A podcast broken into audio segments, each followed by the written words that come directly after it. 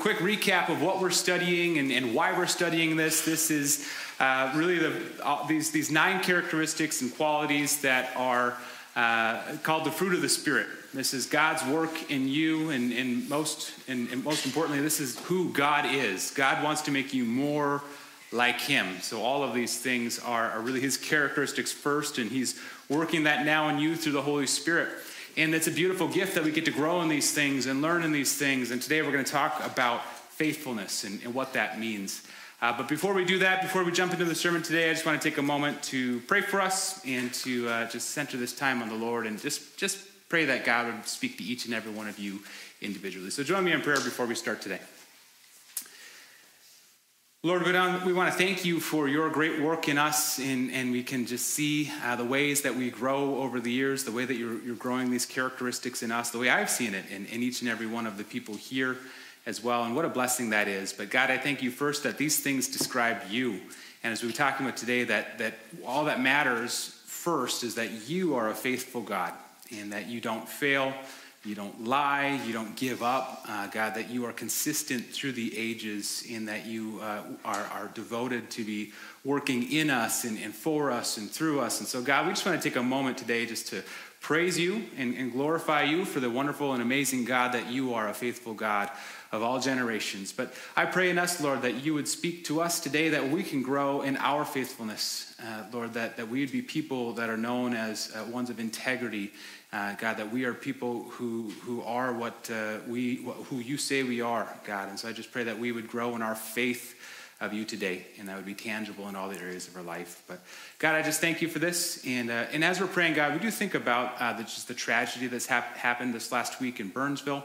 Uh, with the, the first responders and, and the shooting that happened there, and just the tragedy all around. So we pray uh, for the funeral service that's coming up Wednesday at, at, Grace Church. I pray for each and every one of those families that there would just be uh, your miraculous healing and hope that can be present and evident through all of that. And for many who may be attending who don't know you and, and don't know uh, who you are, God, I just pray for, for that whole service and whoever will be speaking, uh, God, that, that your truth will be made known uh, very clearly and evidently even in this time of brokenness. So we just pray for that and we commit that time to you. Uh, but God, uh, again, we just pray for this time that we have together now, that you may be glorified, you be magnified in this place. Uh, God, that you speak to us now in, in your Holy Spirit. we pray these things now in your name, Jesus. Amen. Amen. Well, I do want to have us all read this verse again, and, and we will be focusing on faithfulness today and talking all about what that means. But as we read this, if you're at the point of maybe having this memorized, uh, maybe try to challenge yourself to look away from the screen or to close your eyes or whatever it might be. Uh, if not, go ahead and, and, read the screen and read out of your Bible in Galatians 5, uh, verses 22 and 23. But let's read this together. But the fruit of the Spirit is love, joy, peace, patience, kindness, goodness, faithfulness, gentleness, and self control. So today we're talking about faithfulness. And faithfulness, as has been defined already, uh, is this quality of kind of keeping this allegiance or this devotion, being consistent, trustworthy, dependable. Faithfulness is something we all kind of understand as a concept that it kind of works its way into our culture, right? And we understand when someone is faithful what that means. But, but what do you see? What do you, what do you see here? What is this called?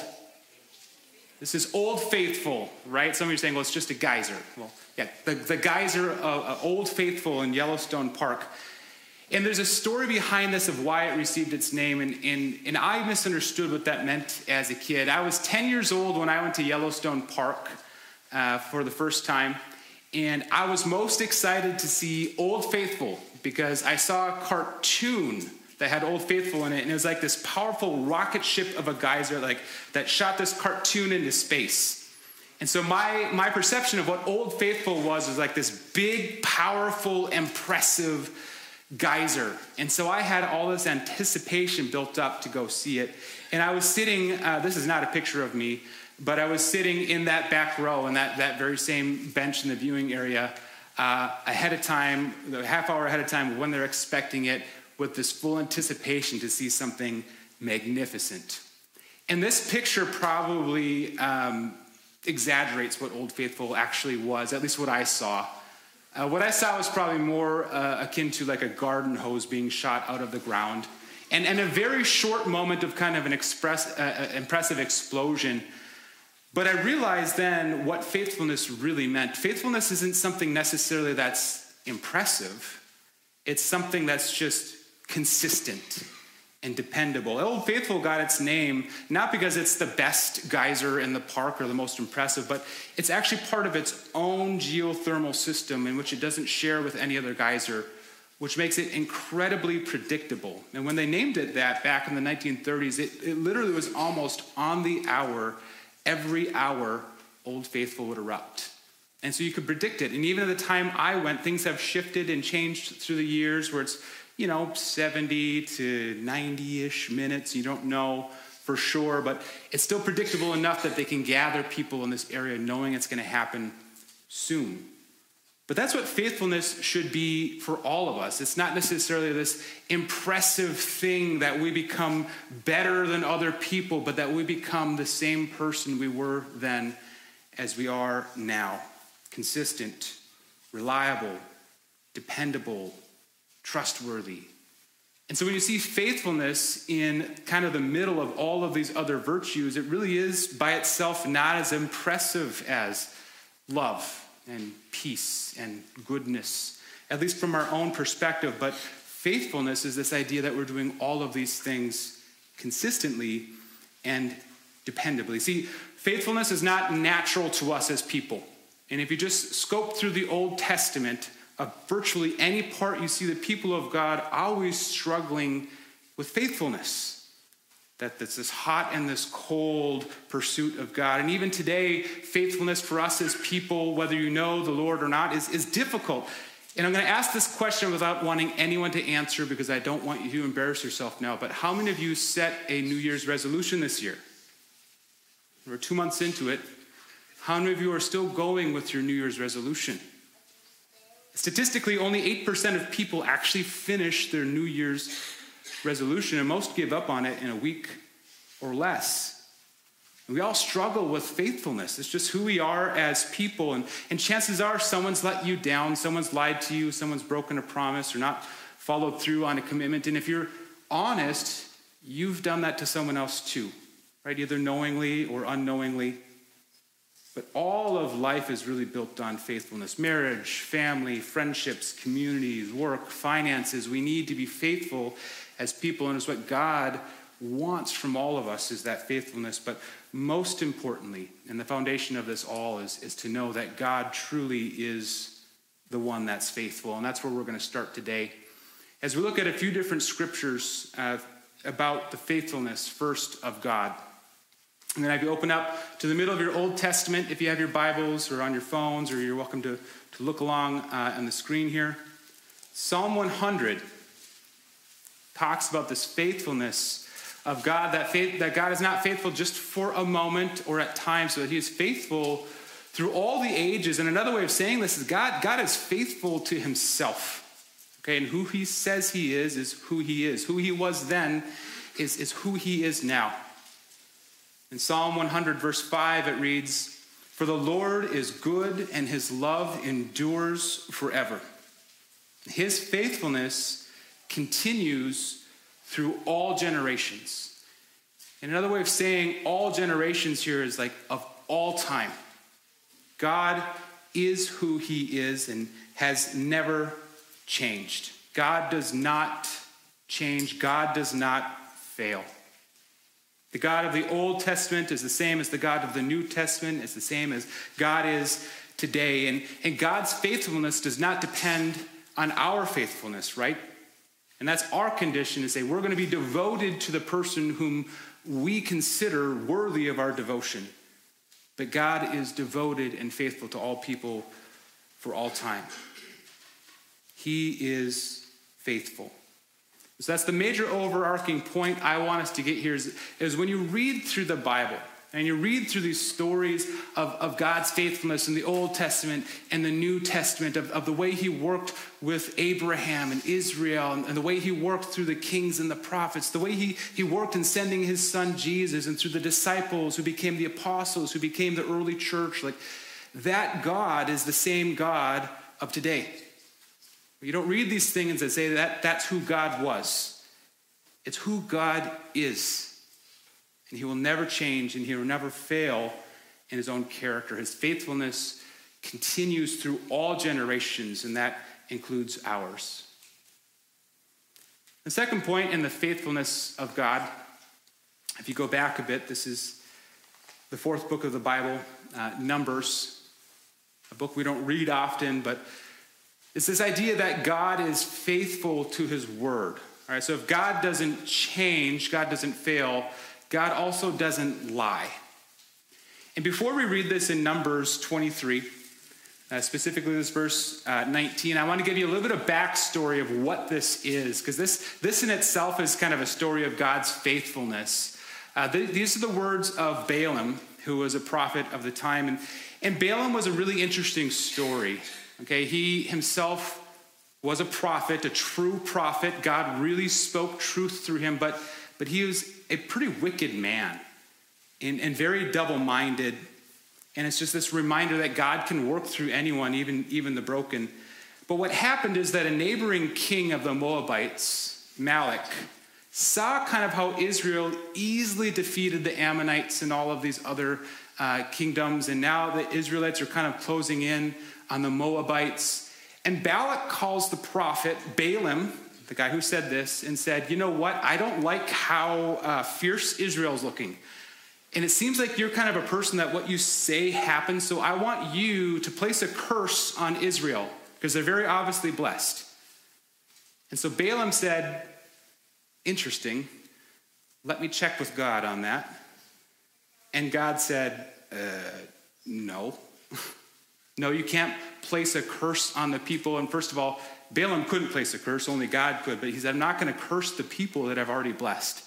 I'm not going to go back on myself and back on my word. And so there's this moment where, where Balaam is going to see the king in kind of a way in the wrong heart to kind of get his reward from the king after God warned him of that. And he's riding his donkey to go see this King Balak. And, and here we see this angel appear, which Balaam doesn't see the, the angel, but the donkey does. He kind of veers off the side of the road and crushes his foot like on a wall. And so and Balaam beats his donkey, and the donkey keeps seeing this angel and tries to divert. To finally, the donkey just collapses and refuses to go anywhere. And, and Balaam starts beating the donkey more. And then God speaks through the donkey to Balaam. And finally, Balaam kind of sees what's happening. So, all of this happens before what we read here. And the whole point is, Balaam isn't really seeing things clearly. He's like, yeah, God is speaking through you, Balaam, but he also just chose to speak through your donkey. So, what does that kind of say about you? But these are true words of God through a very broken and, and wicked person. That, again, it's not our words that matter, it's God's words that matter. And what he's speaking here to the king of the Moabites is that God is not a human that he should lie. He's not a human being that he should change his mind. He, does he speak and then not act? Does he promise and then not fulfill? And so, this whole story, we see this kind of beautiful juxtaposition of who people are, who Balaam is, this incredibly broken and wicked prophet, and, and who God is. When God says something, he means it. He doesn't go back on his word, and, and we all have been lied to by one another. We may have lied to someone else, it's, it's just who we are, but God doesn't lie. He's faithful to his word. And when he says something, we can take it to the bank, so to speak. We know it is a guarantee. We have to rest in his promises because we know that he does not break them. And the true basis of faith is to understand and to believe that, that God can do anything, right? That's the foundation of faith, that, that God can truly do anything. But actually, there's a few things that God cannot do. Okay, he, he cannot change, he cannot sin. He cannot lie. He cannot help the Vikings win a Super Bowl. And that's not a biblical thing, that's just my own personal observation. But God cannot lie. That's one of the few things that, that God cannot do. And so we have to look at his words through that lens, knowing that he is faithful to everything he says. That's, that's, that's really important when we think about our own faith, is that we rest in the promises of God and we truly believe them. And, and so when you look at the Bible through that and look at all of the many promises that God gives through the Bible, and you understand he cannot lie, what he says is what he means. You can look at his promise that he will never leave us or forsake us, that he will be with us always to the very end of the age, which means you never have to feel alone as a Christian. You know that He is with you through the thick and the thin and the difficult things of life. You read His promise that you don't have to be anxious or worry about things, that you can bring all things to Him in prayer and then experience the peace of God that passes all understanding and guards your heart and your mind in Christ Jesus. So if you believe God at His word, you don't have to worry and you can experience peace through anything. God says that He so loved the world that He gave His one and only Son, that whoever believes in Him will not perish, but inherit eternal life. Right? One of the verses many of us probably learned in Sunday school when we were five. And so, if you really believe that and you take God at His word, you know that there is eternity for anyone who has faith in Jesus. See, we live in a world that, that kind of tells you what you want to hear, what, what it thinks you should hear, but God tells you exactly what you need to hear. And so listen to that and believe it. And know that God is a God of His word. He's faithful to what He says, and He cannot lie. The last verse we're going to look at as we look at this faithfulness of God is, is one that we already read this morning kind of go to the other side of your Bible now. About five books from the end is the book of First John. And this is uh, one of my favorite verses. It's one that I, I reference uh, pretty regularly because I, I do think it, it, gives a lot of, of hope, and it's one that really is the pinnacle of God's faithfulness to us as people. Right? And you can talk about a lot of ways that God has been faithful to us, faithful to people through time that, that he always provided everything that was needed to everyone biblically, right? At exactly the right moments. That he delivered his son Jesus at exactly the right time and, and that he is faithful. Jesus was, was faithful to us to go to the cross, even after much temptation not to. That's one thing I was going to talk about today. When you think about the faithfulness of God, is that the Bible tells us that Jesus was tempted in every way just like we were. Right? So if you've been tempted in, in some way to, to say something or do something or think something, Jesus was tempted exactly the same way. So you better believe that he was tempted to walk away from the cross and do what he did. And yet he was faithful to that. But then we see this go one step even further in God's ultimate faithful to us in 1 John 1 9, that if we confess our sins, He is faithful and just and will forgive us our sins and purify us from all unrighteousness. And there's a lot of layers to this verse to really understand the full faithfulness of God here. But one thing I want to say here is there's one condition for our faithfulness laid out in this verse, and it's not if you committed a tiny sin. If, if you committed a sin that's not as bad as those other sins, if you only committed the sin one time, God will forgive you. This is speaking of any sin, of any kind, of any magnitude, right? You're not too far from God's forgiveness. He's, he's faithful to forgive you of whatever sin may be in your life. The condition here is that you must confess that sin before God. And the word confess doesn't mean just like admitting guilt or, you know, just kind of saying something out loud. Confess biblically means to agree with God. So if you agree with God about your sin, then He's going to forgive you. And not only that, this is kind of one of those infomercial, infomercial moments of, but, but wait, there's more. Not only does He forgive you, but He will cleanse you or purify you from all of the unrighteousness in your life. He's faithful not just to forgive, but then to, to work in you through that. But it starts with confession. And this verse makes a lot of sense when you read the verses before and after it. Verse 8 says that if we claim to be without sin, we deceive ourselves, and the truth is not in us. Verse 10 says, if we claim we have not sinned, we make him out to be a liar, meaning God, and his word is not in us. And see, we, we live in a culture that tries to kind of justify ourselves, to live in pride of our sin or even in ignorance of our sin. And the reality is, God told us that everyone has sinned.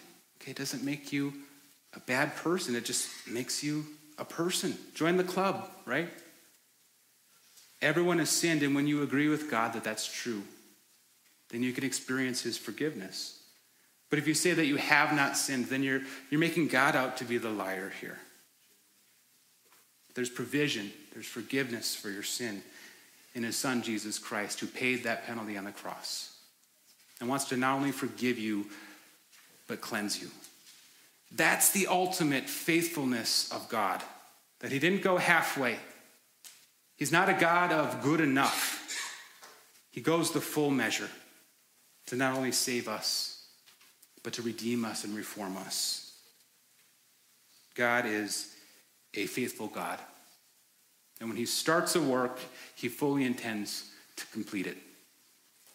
And that's what he did on the cross for us.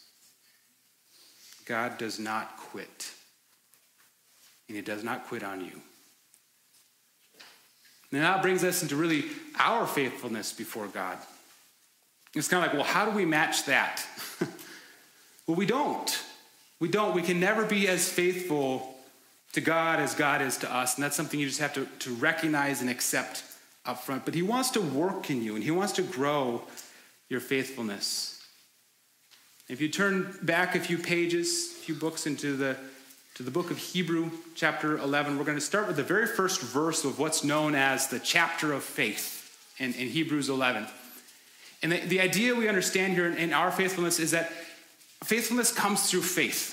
Okay, and that seems kind of like maybe a, a duh statement. The, the, the word faith really means full of, or faithfulness means full of faith, right? You can't be faithful without faith. But faith really is this kind of unwavering trust in God and in who He is and what He says. And knowing that faith is the basis of all parts of the Christian life, it's the, the basis of faithfulness as well. And here it's kind of defined for us in uh, Hebrews 11, verse 1.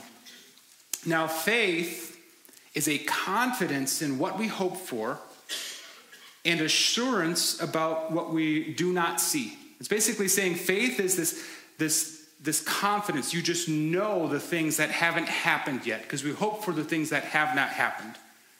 So you believe in God, you believe in what He says, even if it isn't in front of you right now. And then you have confidence also, assurance about the things we cannot see, that there's more happening than what we understand and realize. Now, unfortunately, as I said, we're not often good at faith. And you just read through all of the Old and the New Testament, and, and you see the people who, who, even after seeing many miraculous things of God, can instantly doubt and fall away from Him. And there's a few people mentioned throughout this chapter. It's kind of the hall of fame of faith. If you read the whole chapter sometime, it's, it's highlighting all of these people that went before us that had this steadfast faith in God. Though not perfect and made many mistakes, they, they remained faithful to God by keeping their faith in Him. And you see someone like Noah, who's highlighted, and God said, Noah, build an ark for all of the rain that's coming, the flood that's coming. And it's likely at this time that it had never rained once on earth. And Noah is being ridiculed by all of these people, right? And, and he's doing this, he's going in faith, even when not everything is before him. What is said is going to happen didn't happen. Abraham was told to leave his hometown and go to a place that he doesn't even know. Leave all of his family behind. And by the way, Abraham, you're going to have a child with your wife Sarah, who's almost 100. And he kept going in faith, though not perfectly, he made mistakes. There was a faith that persisted. Moses was asked to stand before the most powerful person in the world with the most powerful and unbeatable army and say, Let my people go. It takes a bit of faith to walk in that. And again, this whole chapter, it even it mentions at the end, there's, there's too many people to, to even mention here, but it exhibits the faithfulness of many before us. And we can only be devoted to God unless we fully believe in Him first. And that's where faith comes in to faithfulness. It's running the race in which you don't know where the finish line is, and you haven't seen the prize yet, but you keep going without giving up. Our faithfulness comes through our faith. Another angle of our faithfulness before God is, is through our integrity. Okay, and I'm going to have you flip back kind of in the middle of your Old Testament into Proverbs 11, verse 3. And this is speaking of that integrity here, which integrity is used kind of synonymously with faithfulness in this context. And it's written that the integrity of the upright guides them, but the unfaithful are destroyed by their duplicity. The integrity or the faithfulness of the upright guides them, but the unfaithful are destroyed by their duplicity. And what we understand here is that if you are faithful Christians, you are a consistent person. Okay, who you are here should be the same as who you are there right? Who you are in public should be the same as who you are in private. But duplicity uh, really means kind of being doubled up in contradiction. So it's the same idea of being double minded, being two faced, or, or speaking from both sides of your mouth. Duplicity is going to lead towards destruction. And so faithful Christians are to be kind of these open books right? What you see is what you get. There's no secrets, there's no skeletons in the closet. I'm not like a Jekyll and Hyde kind of person. And if you live in that way, it's, it's going to guide you. And the word guide here is also meaning to protect you, it's going to guide you away from destruction. So it begins even in your integrity of thoughts. In the book of Second Corinthians, it talks about taking captive or, or owning every thought in your mind and making it obedient to Jesus. Right? Be, be integral in your, your thought life. The things you're not necessarily saying out loud, but then be integral in the things you say out loud. Both your conduct and your speech are part of your integrity.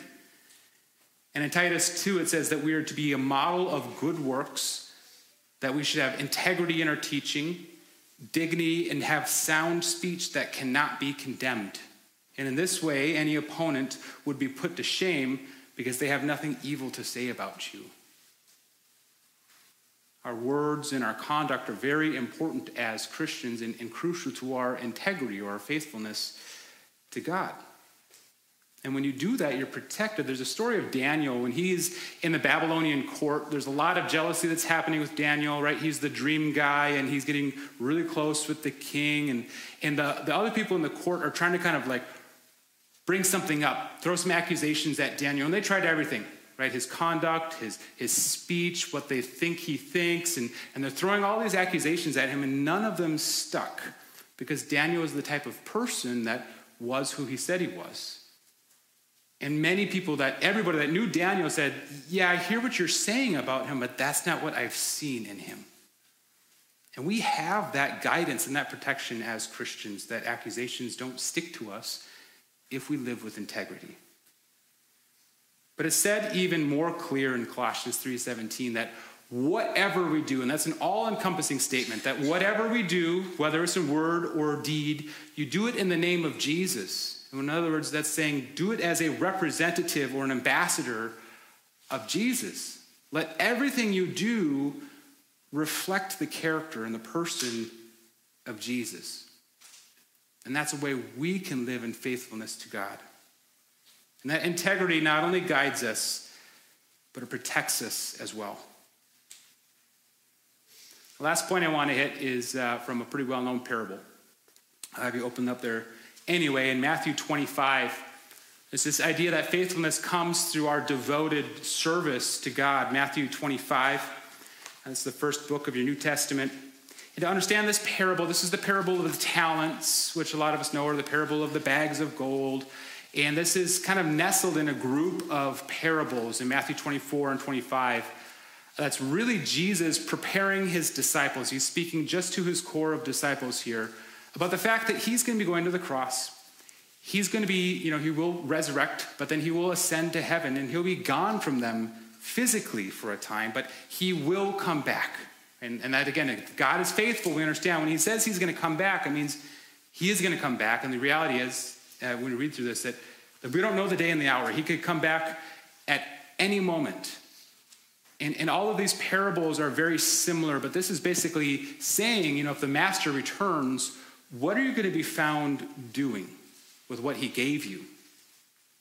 And so we have kind of three main characters here, or three main ideas. You have the master, who obviously represents Jesus, who went away for a time and, and he gave his, sermon, his servants, um, three different servants, three different amounts of gold. One got five bags of gold, one got three bags of gold, and the other got one bag of gold. And two of those servants were very faithful in what they were given. The five, or sorry, it's five, two, and one. So the five and the two talent people uh, were very faithful and they doubled up what they had. But the one bag of gold, or the one talent person, immediately buried it in the ground and just kind of did whatever until the master came back. And so, what you're seeing on the screen here is actually said twice to the first two servants. So, the master came back and saw that the one with five and the one with two doubled up that gold and put it to use and grew what they had been given. So his master replied, Well done, good and faithful servant. You've been faithful with a few things. I will put you in charge of many things. Come and share in your master's happiness. And of course, none of this actually happened. This is just a parable. It's a teaching tool that Jesus gave. So you have to understand what, what does the bag of gold mean here? What does the talent mean? And this is simply whatever God has gifted you with or entrusted you with to work.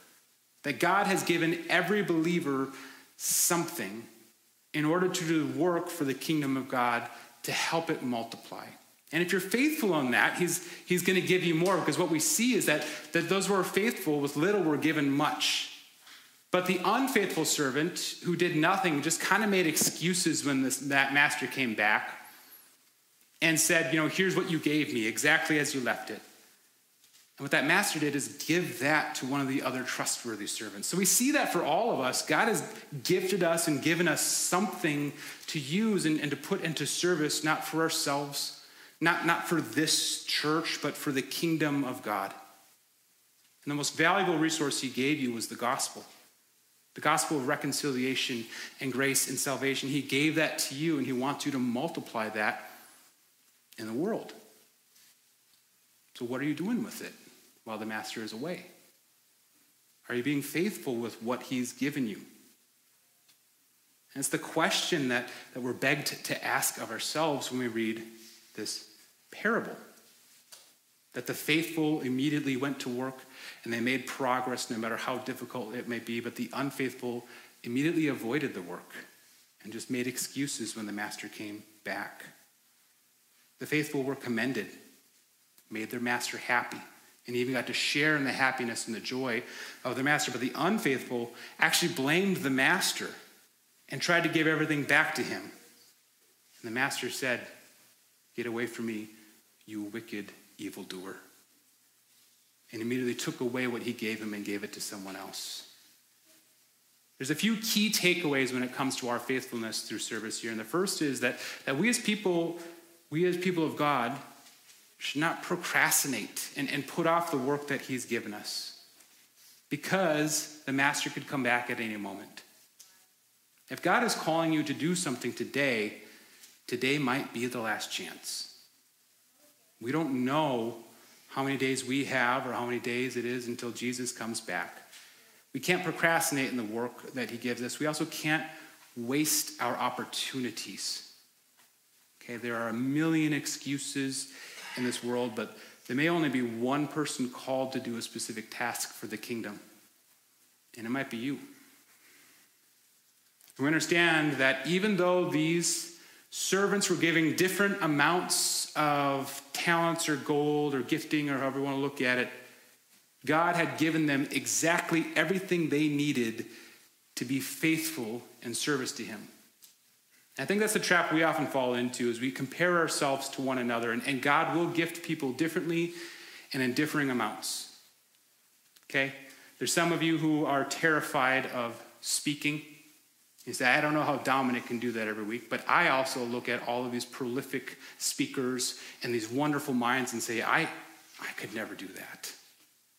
Right? And it's like that way in everything. There's always going to be someone better than you, more equipped than you, who could probably do a better job than you. But the reality is, no matter how much we're gifted, God gifted you exactly as He intended to for the work He's calling you to. All you have to do is be faithful in it. All you have to do is walk in obedience. And I saw this at play uh, this, this last week here, just a couple days ago. We had a funeral for our family, um, for Mandy's family specifically. A really sad case where uh, her cousin were at their wedding this last June, and now eight months later, we're at, there's a funeral for her husband. And uh, Josh was an amazing story. God was doing a, a, a crazy good work in him where he kind of had a difficult life up to that point. He had been in and out of jail and struggled through various things. Both actually, he and his mom were in jail, and that's a point that's important to understand the story I'm sharing next. But I saw through this this, this cycle of faithfulness that happens. First, that, that God was faithful in Josh, and no matter how far he strayed and how many mistakes he made, Josh was radically changed by the gospel and on, on fire for the Lord. And all he cared about up until the day he died was that other people knew Jesus. It was so clear in him. He died of a, a car accident, by the way, completely tragic. But in the funeral, his mom, who again had a difficult life and made a lot of questionable choices, gave her life fully to the Lord just a number of months ago because of her son. So you had people who were faithful to share the gospel with Josh, and, and Josh was faithful to share the gospel with his mom, who gave her life here. And she had a moment yesterday at the funeral where she stood up before everyone. And she's not an eloquent speaker, she's not a theologian, she didn't go to seminary, she maybe just barely knew a bit about the Bible. But she shared the importance of knowing Jesus and, and begged everyone in attendance, everyone watching, to consider where they were at the Lord. And she led them in a prayer of salvation. When she was done, she sang a song, again, that talks about faithfulness. I have decided to follow Jesus, no turning back. She started by saying, I'm not much of a singer. And she wasn't. Okay, from an earthly standpoint, she was bad. But from a spiritual standpoint, it was beautiful. And I will never hear a more beautiful rendition if I, I have decided to follow Jesus. She wasn't given much as compared to most. In fact, most of what she had was taken away. But there was no excuses. She served, she took advantage of the opportunity God gave her.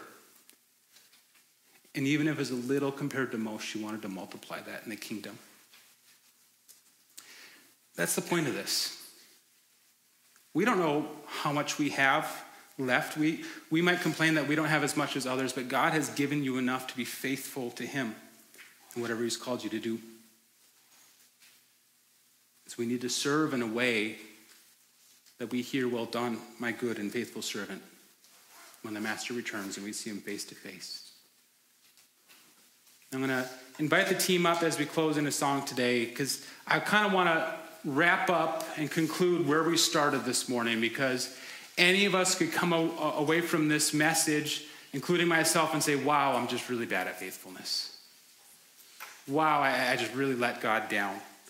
And I don't want us to be there because the reality is, no matter how faithful we are to God, God is more faithful to you.